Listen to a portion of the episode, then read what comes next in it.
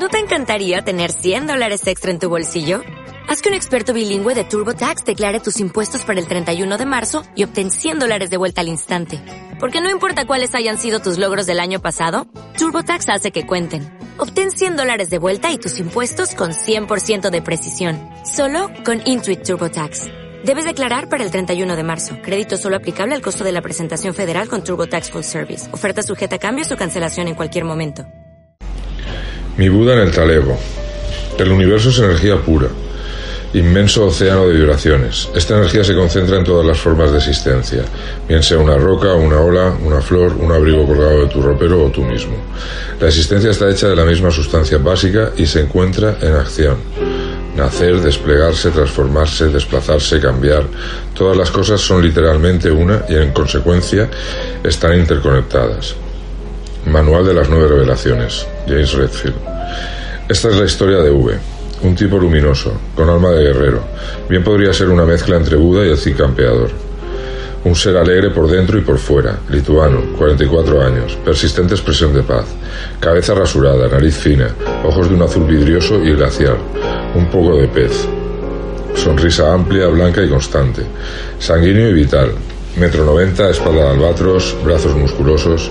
En su país ha competido a alto nivel en boxeo y MMA, artes marciales mixtas. Es famoso allí también por haber sido un revolucionario antisistema, de los que ha creído durante demasiado tiempo que el fin justifica los medios. Ese fue el principio extremo y desproporcionado que con el tiempo le ha traído hasta aquí. Lleva en su mochila un historial que quita el aliento. Ha sufrido torturas, prisiones durísimas, traiciones, guerra, evasión y toda una retaila de suplicios que no son fáciles de creer. La trama de su vida es un thriller esquizofrénico que mezcla ingredientes como la guerra, el terror, la mafia, el drama y por supuesto el amor. Es un espectáculo verle entrenar con su pequeño grupo de alumnos a los que a veces me uno, ya sea corriendo o haciendo sparring. Se vacía y se entrega como si se jugara la vida en cada sesión. Cuando termina de hacerlo, con su frente perlada de sudor y la respiración agitada, levanta los brazos hacia arriba, fija sus ojos en el cielo y empieza a rezar en voz baja, supongo que invocando a su Dios. Y su Dios le escucha, porque siempre termina esta liturgia con una sonrisa feliz y resplandeciente que le dura unos minutos. Cuando le pregunto intrigado sobre a quién reza, me cuenta que su religión es pagana y que la profesa toda su familia desde hace muchas generaciones. A mí, por lo que me cuenta, me resulta un culto combinación entre los indios antes de ser colonizados y el budismo.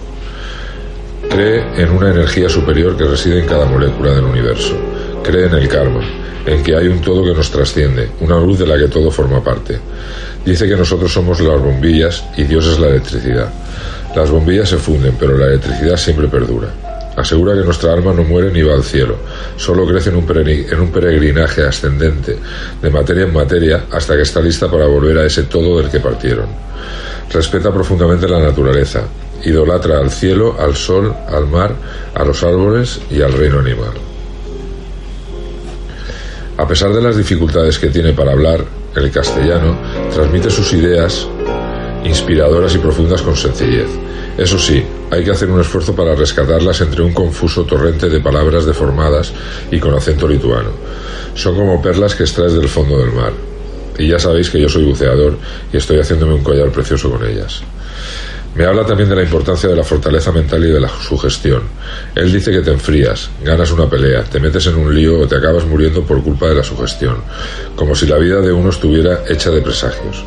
A ver, yo encuentro esta idea un poco radical, pero sí que reconozco en ella algo de certeza. V también es un romántico. Cuando era niño soñaba con ser mayor y convertirse en un guerrero. Y me cuentan esos, que en esos sueños ya contemplaba la posibilidad de ser apresado por sus enemigos. Porque estar preso, me dice, según como te alcance, puede interpretarse como una herida de guerra.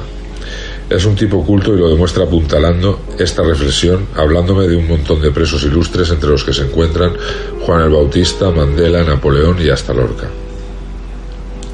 Es el mejor amigo que tiene M aquí dentro les une el este y haber participado en conflictos bélicos.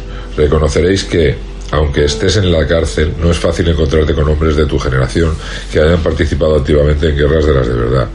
Y joder, yo me he encontrado con, a dos, como con ellos todos los días. Les tengo mucho aprecio y nos hemos hecho amigos.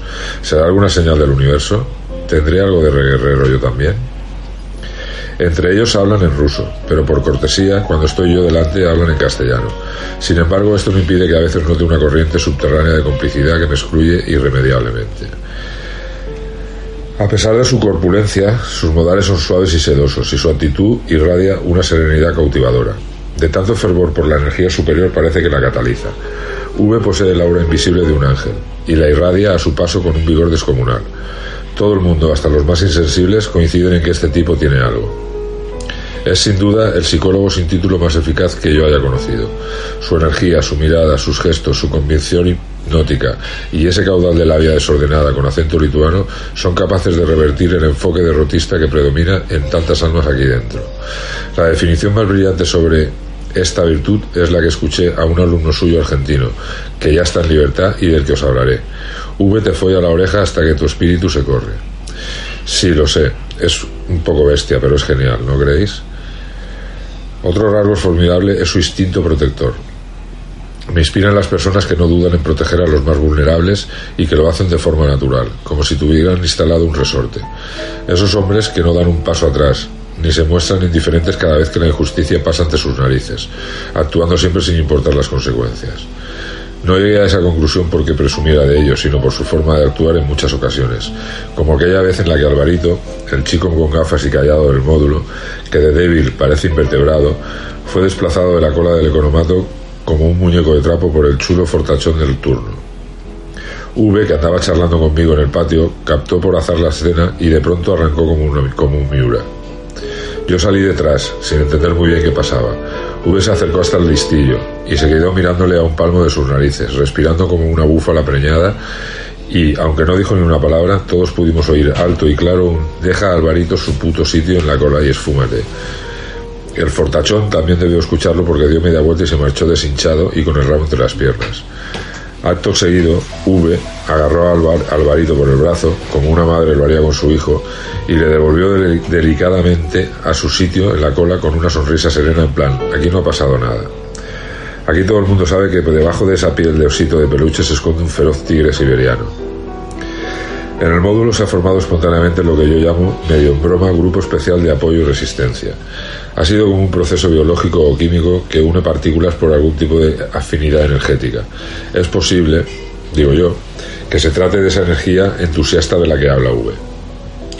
Nos empeñamos en mantener un estado de ánimo positivo y estable, capaz de resistir la dureza y la amenaza que supone estar presos. Son muchas las maneras de manejar esa energía.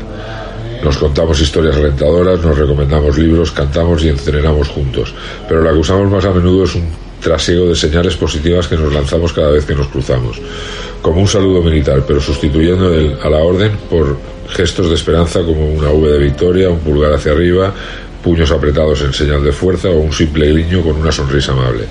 No importa las veces que nos crucemos al cabo del día, es algo que nos tomamos muy en serio y os aseguro que funciona. Que se apunte un 10 el que un día dijo que una sonrisa cuesta menos que la electricidad y da más luz. ¿Qué razón tenía?